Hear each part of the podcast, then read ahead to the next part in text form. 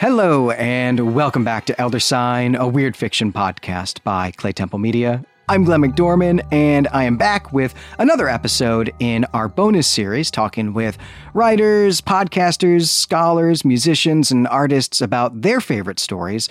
And joining me today to talk about the 2017 story Furtherest by Kaaron Warren is novelist Paul Jessup. Uh, Paul's new novel, The Silence That Binds, is out now. It is uh, brand new this very month. Paul, welcome to the show. Hey, how's it going? So tell us a little bit about the the silence that binds. It's a book that I worked on for about five five years or so, about four or five years. And a lot of people get kind of shocked at that because you know there's everyone's like wants to write a book a novel in like a month now or something. Um, but I think I think it needed that. It needed the time to kind of gestate and grow, and a lot of editing and back and forth. It's it's a very interesting novel. I'm very proud of a lot of the stuff I do with it.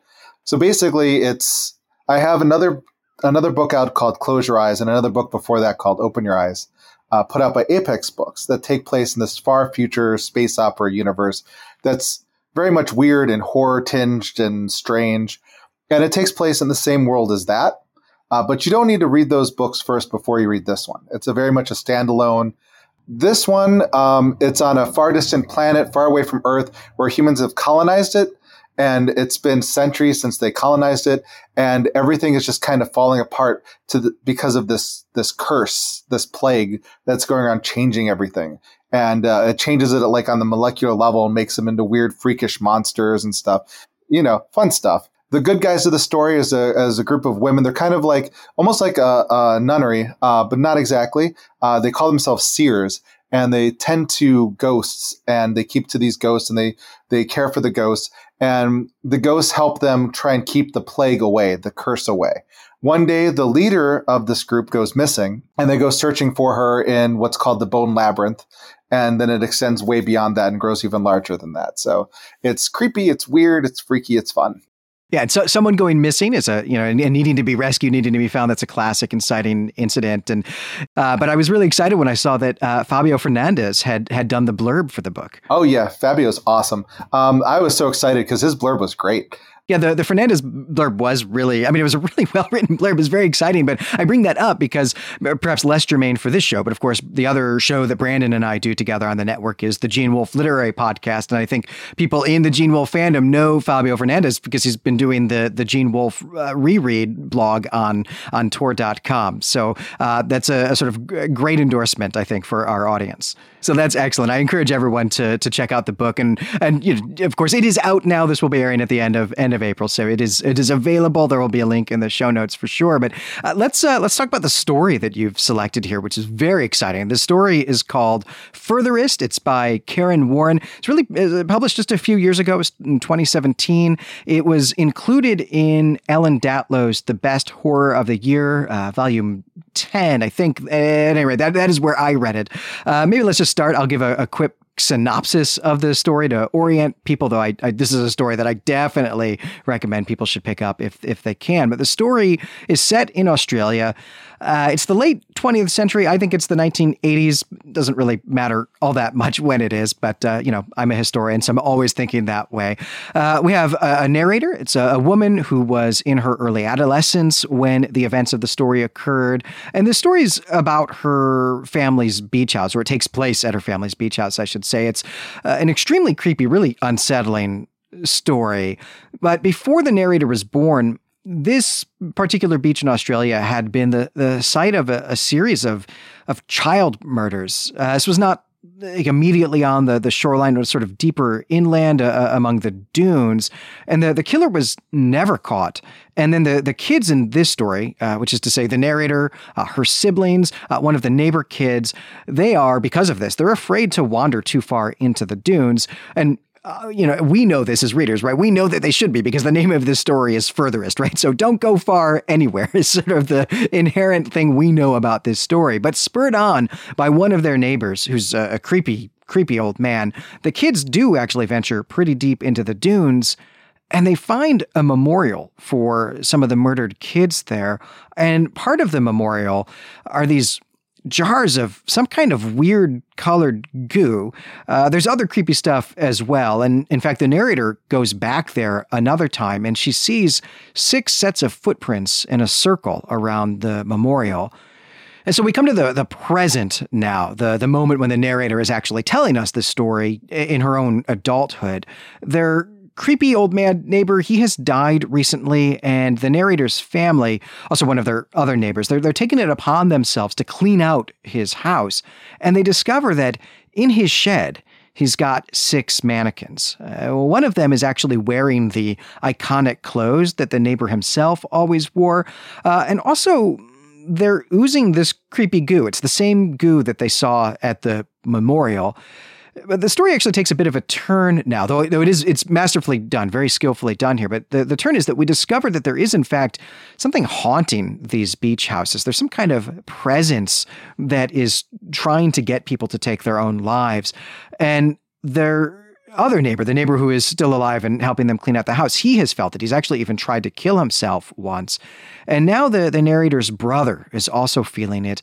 And he is actually living over in the creepy old neighbor's house and while he is there he he takes his own life. And so now at the moment of this narration the narrator herself is also feeling this this compulsion to suicide.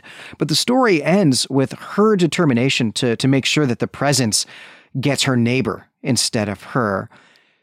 So I have left out a, a, ton of detail. This is actually a pretty long story. So I've left out a ton of detail, uh, especially the fact that this story is gorgeously written, but we will talk about that. But I really just want to open up the conversation, Paul, by asking you why you selected this particular story.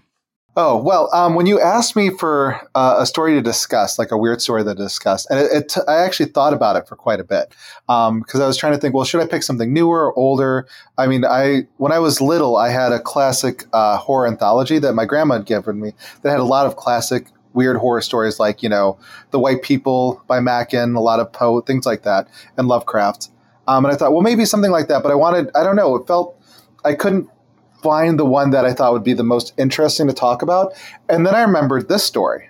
And I was like, oh, yeah, that story was really good. And because I'd read it in like the same place you did, I read it in the um, Year's Best Fantasy or Year's Best Horror by Ellen Datlow. And I remember reading it and just being blown away by it. I mean, there's so many good short stories in that collection, but this one just really got under my skin in a way I can't explain. Like, just something about it just just got me to my bone. So the minute I remember that, I'm like, yeah, we're, I need to talk about that story. It's just a good story, very weird, but also just kind of, it's got like a dream logic to it that kind of works on a subconscious level. Like, even though like the vicious goo, the viscous, sorry, viscous goo coming out of the mannequins makes no sense in a way, but another way it kind of does. It's, it, it works on that level where it's like, it shouldn't make sense, but it does somehow. We read a lot of stories on this on this show, and they're all almost all of them anyway have some sort of horror label that could be affixed on them, but they don't generally scare me or even unsettle me. But this one definitely did. And I, I, you know, I would have a hard time. I mean, this is, you know, the way horror works. It's sometimes very difficult to explain why, you know, this particular story or particular movie or whatever scares you, especially when you realize, you know, that, you know, especially if you're in a movie theater and you realize someone in the other row is laughing at moments that are actually oh really scaring you. You know, but this, yeah, exactly. But, but this story really, really creeped me out. I do almost all of my reading before bed.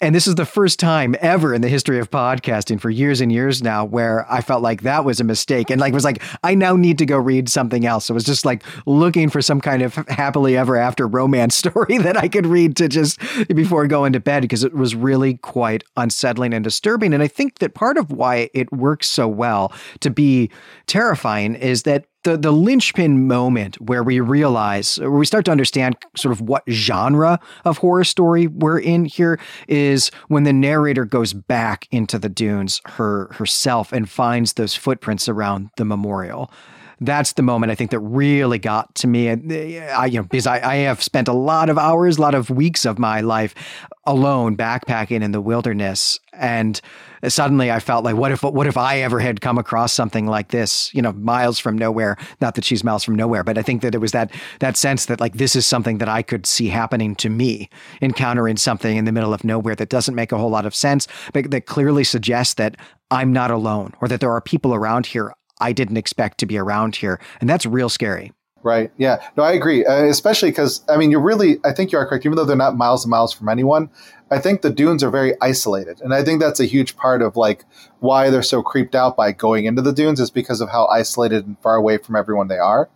And the whole idea of going furthest, it just, at first, it didn't seem like that creepy, but the more like Grandpa Sheets kept talking about, you know, we're, you, you need to go furthest, you need to go furthest. And it just kept coming up. And it just, it, there's just something about it after a while. Maybe it's the repetition, or maybe all, all the little simple, like weird, simple things. Like um, at one point when they go out there, they notice, I think it was either there was letters on the rocks or was letters on one of the graves that was FTH. And that was like, in my brain, I was like, oh, furthest, you know, FTH, furthest. And then um, they find that, um, oh some it was like either a sign or something that's like a, a, little uplifting sign mentioning also if you go furthest it's the best place or something like that and it all just kind of ties together and just gets really creepy because of the repetition of it Right. And and you start to wonder what's the order of things, right? Yeah. Is is the word furthest showing up here on these memorials in the in the dunes and and we should note, by the way, there are there are memorials for people besides just these kids. There's some other people who've had like beach accidents, uh, people who are known to the the characters in this story, but then also seemingly just there are memorials for people they don't even know about here. So there's a lot of creepiness back there. But yeah, the question really then becomes: do is is Grandpa Sheets, their creepy old neighbor, saying the word furthest because he's visited these memorials and seen the word written there and has adopted it and is maybe saying something kind of sly for the kids so they'll know when they've reached their destination, or is he the reason that it says furthest out out there? Right? What's the connection between it? And f- trying to figure that out is also real creepy. Yeah, the connections also like that. That I think that's a lot of it is the connections are creepy because there's a lot of strange connections that kind of work on you in a subconscious way. Um, like the fact that the jars full of the weird yellow fluid um, in the dunes were the same jars that he brings over, the Grandpa Sheets brings over for blackberry jam at one point.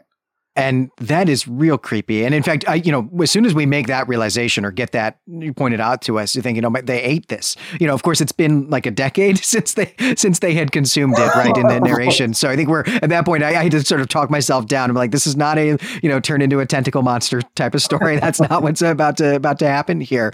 But Grandpa Sheets is a real. I mean, he's a mystery. And in fact, maybe that's kind of even the central puzzle of this story is is whether or not Grandpa Sheets is the the child murderer if he was the one who killed these kids or you know um, and and they don't know the answer to this but there certainly are lots of connections. We should say that these these mannequins that he's got are uh, mannequins that were actually used by the police who were investigating these child murderers. They were dressing them up to be three dimensional representations of uh, oral descriptions that they got from from people who saw strangers in the vicinity, you know, over the, the, the days when these children were murdered.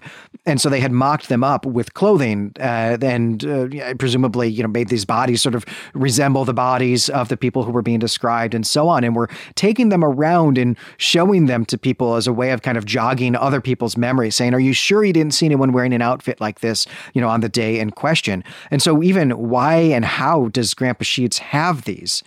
is real weird. Right. Yeah. And that was also really creepy when you think about it. Just the fact that the police dressed these dummies up as yeah. supposed killers and then paraded them around. It's just, and then Grandpa Sheets started dressing in the outfits of the dummies. I mean, I've seen enough Law and Order to know that like sketch artists are a thing that police departments use, and that makes sense to me. But to actually make mannequins which look less like real people than drawings do, right? And just look inherently that's creepy. Like that's not going to actually really jog my memory, other than for me to say, no, I definitely didn't see any mannequins walking around that day, right? So just a weird impulse in the police to begin with, and then yeah, why is Grandpa Sheets wearing that one of the outfits, or why is his outfit on one of the mannequins? And the supposition is that he actually was the person who had killed these kids, that this was his outfit that someone had had spotted. And he's kind of been wearing that outfit almost iconically like every day or at least whenever the kids whenever the family is at the beach house he's wearing it anyway almost like he wants to be caught. That's that's the hypothesis that we get in the story but we never find out if that's true. And i just wonder paul where you come down on that. Do you think that that hypothesis is true? I think actually i was thinking about it and when bernard starts dressing in the same clothing too that kind of changed the hypothesis for me like her, her brother because i'm wondering if there's because it seems like there's something that's talking to the people that's getting in their heads and telling them to go out to the dunes and kill themselves. And i'm wondering if that's connected to like the clothing like the clothing and the mannequins and stuff but it works on such a like there's no way that logically holds up. I mean logically it makes sense that he's trying to get caught. And he didn't seem to me to be like the smartest person. I mean, I, I, thought Grandpa Sheets is probably just a little like I don't know. I don't know how to how to put it. Like not exactly dumb, but just kind of like you know maybe a little senile. I think would be the way to put it. And so like he wasn't all there, you know. So I I, I wonder about him wearing the out like the clothing, why he was doing that, why he kept trying to get the kids to go furthest. Did he want to get caught? Maybe they're the graves of the missing kids out there, you know, that sort of thing. I I don't know. And it's yeah, I think at one point too, even says the boys are the you saw the graves for the boys out there and stuff like that. There's also that weird connection with um, Jason's dad, uh, where he keeps telling the story of well, he went out there with um, that one girl and he found the dead boys back there, like the foot sticking out of the sand and stuff. Right. Yeah. So so Jason's dad is is one of the the kids' neighbors. Jason is a, a kid their age, and so they always oh, call him Jason's dad, which is a, a, great a great great touch. And yeah, that's the sort of personal connection that that character, who whose name we never get, he really only is ever Jason's dad in this story, is personally connected to all of the deaths that we know about for sure, any of the deaths where we have a backstory, we have that backstory really from Jason's dad. And so, yeah, when he was, I guess, about 18 or, or so, he was out in the dunes with some friends, and he's the one who is kind of digging in the sand, just for his own amusement, discovered dead bodies, and that sort of launches the uh, you know the investigation that then recovers that there's some other kids gone as as well. And then actually, one of the people that Jason's dad is out there with it's, it's his best friend who's about to uh, ship off to to Vietnam. Uh, he actually dies at the beach not long after that, and so he's really connected to these to these deaths in a in a in, in also an unexplained way but we never we never think that he is the the murderer at all at least i i certainly don't i i didn't until the ending the last few sentences and i don't know if i want to uh, well, I, I, we spoiled a lot of it, so I'm we, yes, we have spoiled it. Yeah, yeah. So I've, I've, I've, we're kind of out of that territory now. So hopefully people have read it. um, but like the last few, the last paragraph, I guess you'd say, where on maybe a little before that, where like she was talking about how Jason's dad was always the one that lived, but he kept feeling like he was going to be called back there to kill himself. And it always seems to take somebody else in their place, like the Dunes needed a sacrifice.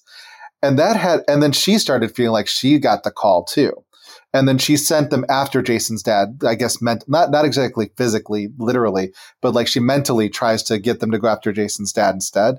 It makes me wonder if, if these people are being sacrificed instead of him, like somehow he might be connected to the to the murders of the boys. I'm not sure. It's it's very until that point I didn't think he had anything to do with that. But then after that, I'm like, well, what if that's somehow connected? Maybe it's the ghost of the boys wanting revenge for whoever killed them. You know.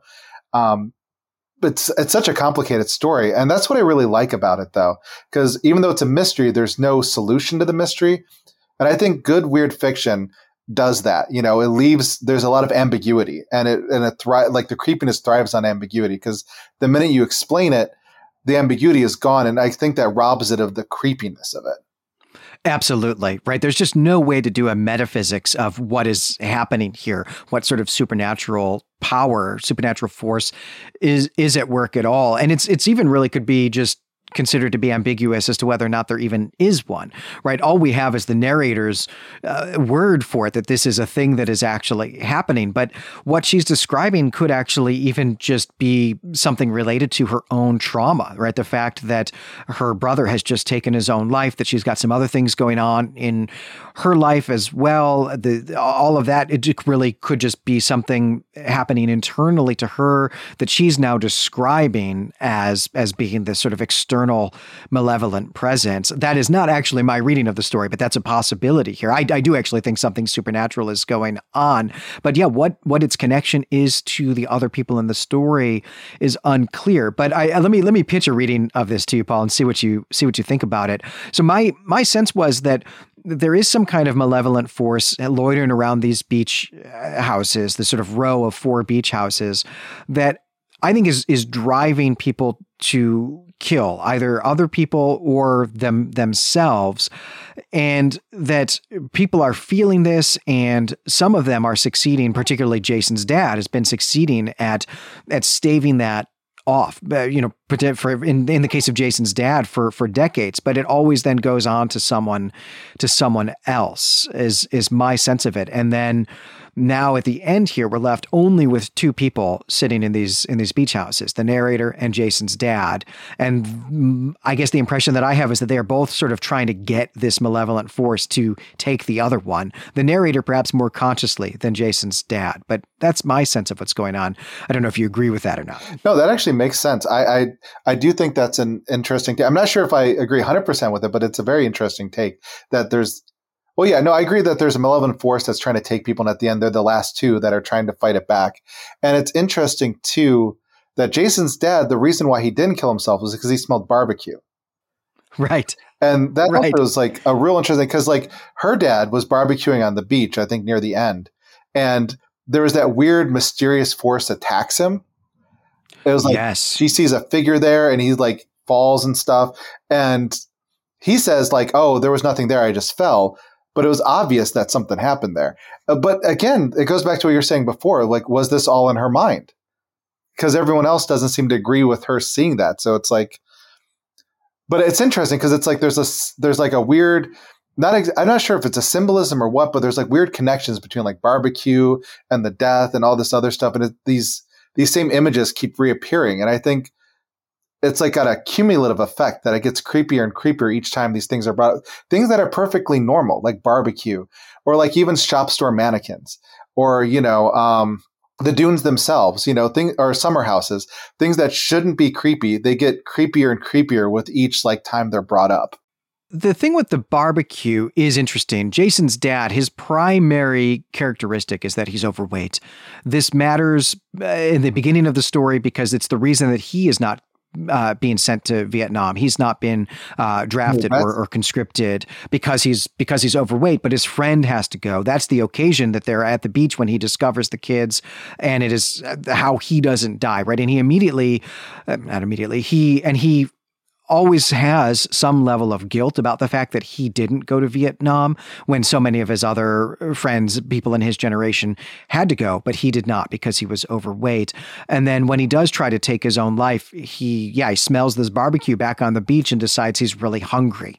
And so, and decides he doesn't want to die on an empty stomach. And so goes back to shore to eat. So it, it, it is all perhaps related to you know obesity or overeating or something like that but it's that's never presented as being like this is not a story about that. So it's a very strange way that that that Warren has of making that relevant at the beginning and the end of the story even though that doesn't seem to be a theme throughout.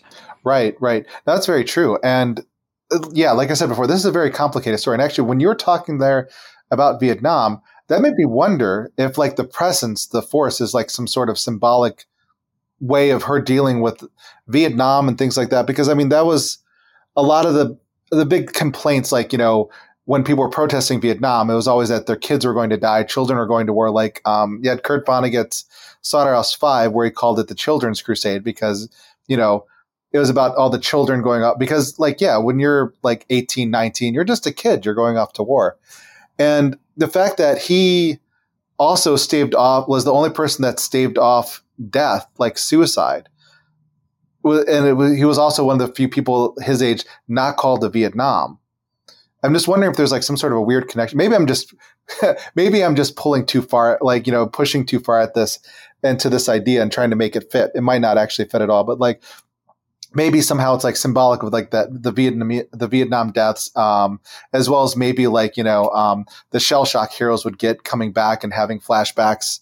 Uh, well, not heroes, but you know what I mean. The soldiers coming back from war and having like flashbacks and things like that, and a lot of them committing suicide because of that. And I'm just wondering if that's all somehow connected in this story. But it, it feels like I'm pulling at something very vague. Like if, if it's there, it might not be on the surface level. It feels kind of subconscious, I guess. Yeah, I mean, there might be something to that, a sense of that, that, that in some way this story is about the manifestation of a, a trauma of, mm, of coming yeah. home from war. We don't ever get this spelled out, but almost certainly Grandpa Sheets, the, the, the creepy old neighbor, if he really is, you know, grandfather age for these kids, these adolescents, then that almost certainly means that Grandpa Sheets fought in the Australian military, some branch of the Australian military during the Second World War. That's not a detail we ever get, but he must yeah, have. that's true. But it, it, does also raise this question of, you know, why set the story at, at, this moment? I actually said in the, I don't know, first breath of the, the synopsis I was giving that maybe that doesn't really matter that much. But I think you've talked me into thinking that it does, that this detail about Vietnam maybe actually matters a lot more than I, I really thought that it did. That, that maybe looming over this story is the is this sense that that Jason's dad has his entire life that he ought to have died. Other people were dying instead of him, and that that's kind of been the defining feature actually of of his life. Though whether or not that's the thing that is actually manifesting as this as this malevolence at the beach houses is is impossible to really to really tell. And even if it is i mean uh, you know, none of that is explaining why there's goo coming out of the mannequins right? like that's it's just weird. Yeah yeah, that's that's very true. Yeah, and I actually hadn't thought about it until you mentioned him dodging the draft, or not really dodging the draft, but he wasn't drafted because of his weight in Vietnam. I hadn't really thought about the Vietnam connection, but there really is. It's a through point throughout the story. Is him like not being enlisted in Vietnam and everyone like still holding it against him. Like they talk about times like you know everyone in the town still holds it against him. Even the narrator holds it against him for not going to Vietnam, and then he's also the one who avoids death in the dunes too. It seems to be like a, some sort of a defining trait with him.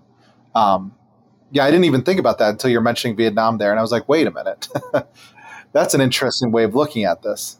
Yeah, and I, I wonder. I mean, it is. I think then really quite possible that the manifestation here is actually something that is growing out of Jason's dad, some kind of supernatural manifestation of Jason's dad's own guilt or something like that. And yeah. maybe that's has had nothing to do with the kids' deaths, right? The kids' deaths maybe were just totally mundane. There was just someone who was murdering kids uh, in the you know in the backstory decades ago in Australia but that the thing that is now supernatural in the present of this story in these beach houses is really manifested out of out of Jason's dad's own psyche in some way and that maybe it is actually then responsible for for taking the lives of other people. So it's really the result of of Jason's dad's, which is so too many possessives there to keep saying Jason's dad, but that's what we get. Jason's dad's trauma at both having discovered these little kids, the bodies of these kids in the dunes, but then also this guilt about not having gone to Vietnam when everyone else when everyone else did, because that is a lot that is a lot of trauma to carry. Uh, it's a lot of baggage to carry. And so we can see where, yeah, that might be what's going on here. And so then, if that is true, though, Paul, like if we want to take that reading of the story, do you think that this presence has actually been working on Grandpa Sheets? Does that explain some of the sort of weirdness about him? I think so. I think that's that's a very interesting way way of putting it. But yeah, I think I think it somehow is working on him. I'm not sure how that would be, because now that I think about it, like um, that doesn't explain why Grandpa Sheets dresses up in the clothes that he does, like based on the right. mannequins. It doesn't. It, yeah, it doesn't. It doesn't actually explain Grandpa Sheets at all. It just explains more Jason's dad um, and and what he's experiencing of it. So, like, I mean, why would Grandpa Sheets? Uh, the Vietnam thing doesn't add up when he was dragging the mannequins out to the dunes. Right. Which that's another really really creepy and great image that's repeated is the dragging you know, because there's the, the, dragging of the body, uh, dragging of the um, because she found dragging tracks out there. So she thought somebody dragged bodies out there, and then the footprints. And then later on, she realizes that the mannequins were what being dragged out there.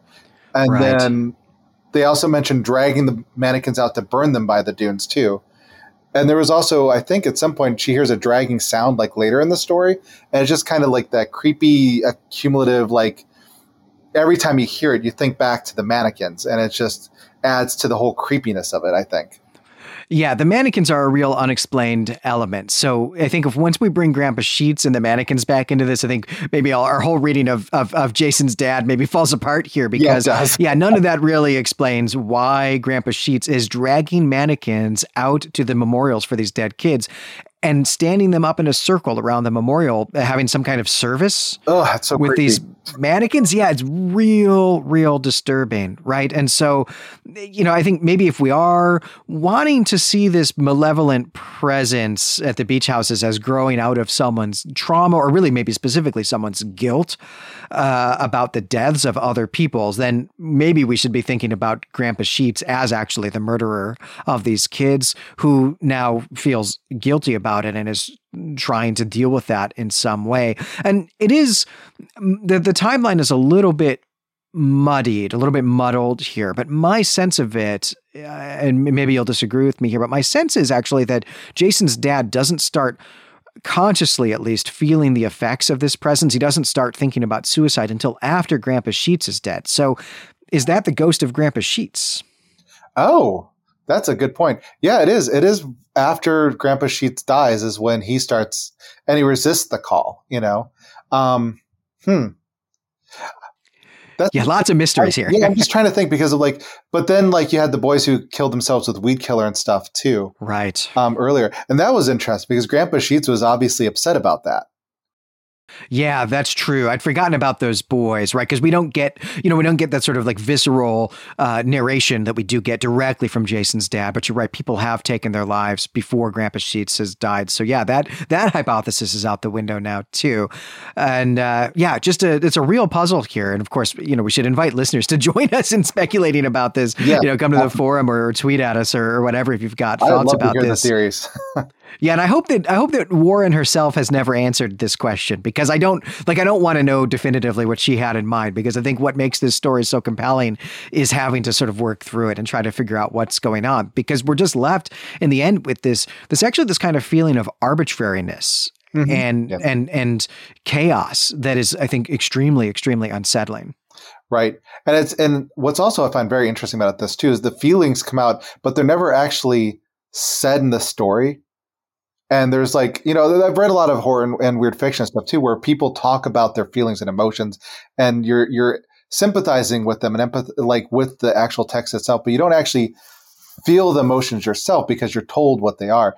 And in this one, there's just this sense of dread that's everywhere that you feel. Like even though nobody actually brings it up or talks about it, you just it's just there. Like she shows it very clearly, and you feel it but it's not actually said, which I think is really interesting. Uh, that's even sort of explicitly in the story, right? Where this this narrator is is talking about what her family is is like, and there's a real sense here, right, that this is a family that does not talk about their feelings, right? They don't they don't bare their souls to each other. They and and there's a really great passage about uh, this is this is when the narrator is an adult and they're all at the beach house and uh, you know, her and her siblings and her parents and her parents are old now. Like they're they're grandparent age they're not actually grandparents at this point. And the narrator is realizing suddenly for the first time how much emotional labor that her mother has put into raising this family but like it's not a thing that they've ever ever talked about right feelings were not really exchanged but yet the narrator is aware of of people's feelings and her own feelings and is able to convey them yeah without talking explicitly about them. It's a I don't know how to do that as a writer, oh, and oh, so neither. it's amazing to see. I'm constantly talking about thoughts and feelings of characters, and I was like, I just I read this, I'm like, wow, this is. I mean, the story itself is just masterful in the way that you feel these feelings for the characters, but it's never explicitly told you to feel this way. It's it's really well done, and it's I find it interesting too. Like that scene specifically is when she realizes her parents' age. I've had that feeling myself. Like when you realize, wait, my parents are really old now. When did yeah. that happen? And it's it's like it's it's a shock, you know, when you realize it because like you should know it, but it just seems to happen so gradually that all of a sudden you're like, wait, they're really old now. When did that happen? They're like their grandparents. They're getting like seen on their own. That they can't barbecue outside anymore, so to speak, because of the they can't see that well. You know, it's it's kind of an interesting shock there. Yeah, and it is always it's always something small like that, right? It's it's when you you witness your your parents uh, struggling to perform a task that you've seen them perform a zillion times before and that you just kind of take for take for granted but then suddenly you realize that they're wanting to you know maybe leave leave your home early when they've come over for christmas or something like that because they don't want to drive at night anymore. And that's it's that kind of moment. And that's exactly what we get here with the barbecue. And yeah just what a there was a real there was a real pathos to the way that she was was dealing with her her parents and then also kind of feeling like a disappointment of a child for not having herself grown up and and and made grandparents of her her own parents and so on right? There was a real one of the things that I am, admired so much about this story is that the narrator writes with such pathos about what it's like to be an adolescent and then also about what it's like to be this 30 uh, ish, 30 something adult, realizing that your parents have gotten old, thinking about the course of your life and what and, and their lives and what their expectations of you were. Right. So to, to, to kind of almost give us this super empathetic perspective from from uh, one person, but almost two different characters because separated by by decades. That's a there's a real skill there. Yes, and it, I find it real interesting too because like this that's what grounds the story you know because of all this other stuff that's happening like it's it's so grounded in these like minutiae of everyday lives of growing old and the pathos of like you know like you said with age and also like you know being able to capture that that feeling you had when you were younger and everything was just kind of like almost on the edge of ghostly you know what i mean? Which is interesting too because she takes that period where like you know where they're younger and they all believe in all the ghosts and stuff and then when she comes back as like and she's older like as a teenager and the friends she's, she's with then don't think like that anymore. They're more bold they're more brave and it's just interesting to see that and it really like i said things like that those tiny minute, minute details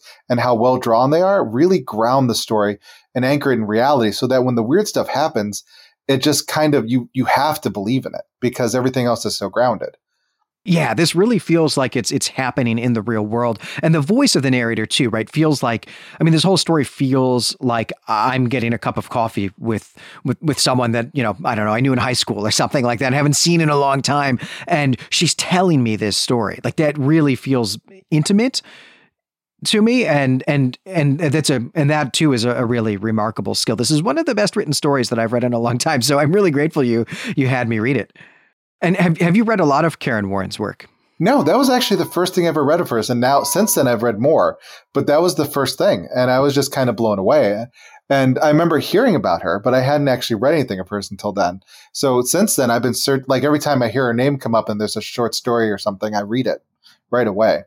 Yeah, that's one of the things that I really love about the you know these best of the best of the genre collections.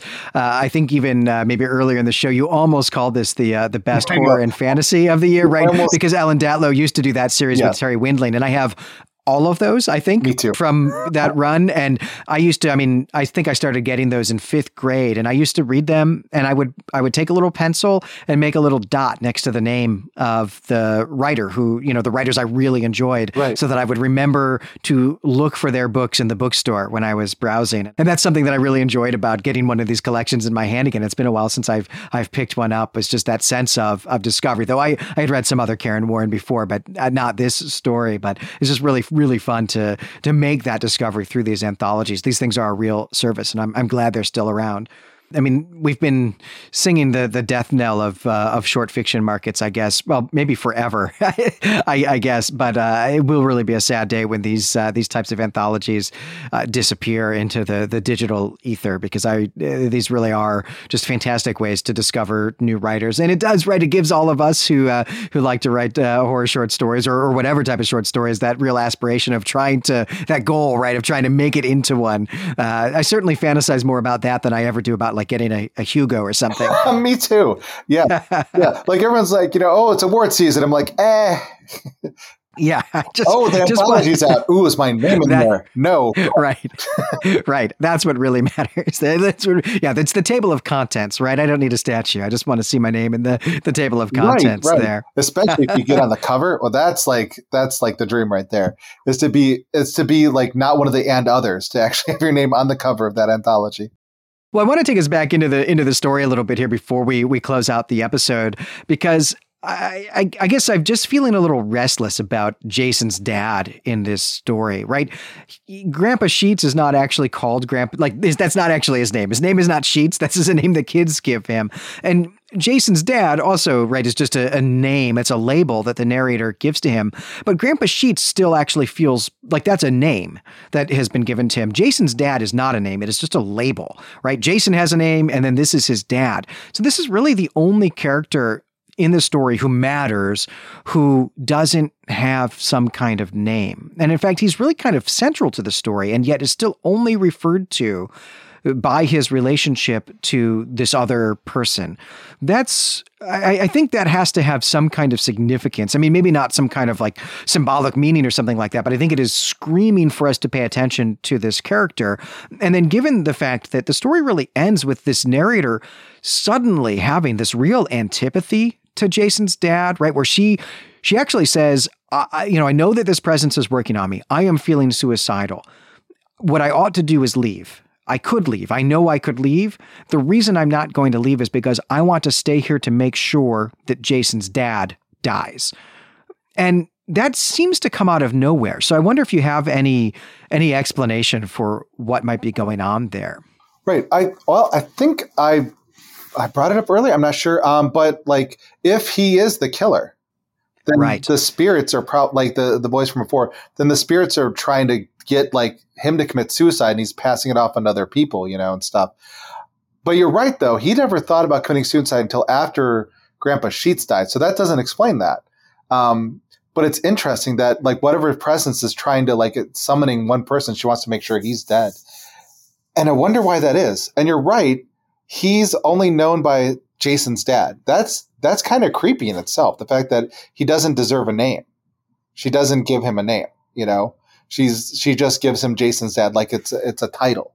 Um because she's the narrator. So I mean that's how little she thinks of him. And his stories are what propel all the other stories forward, you know.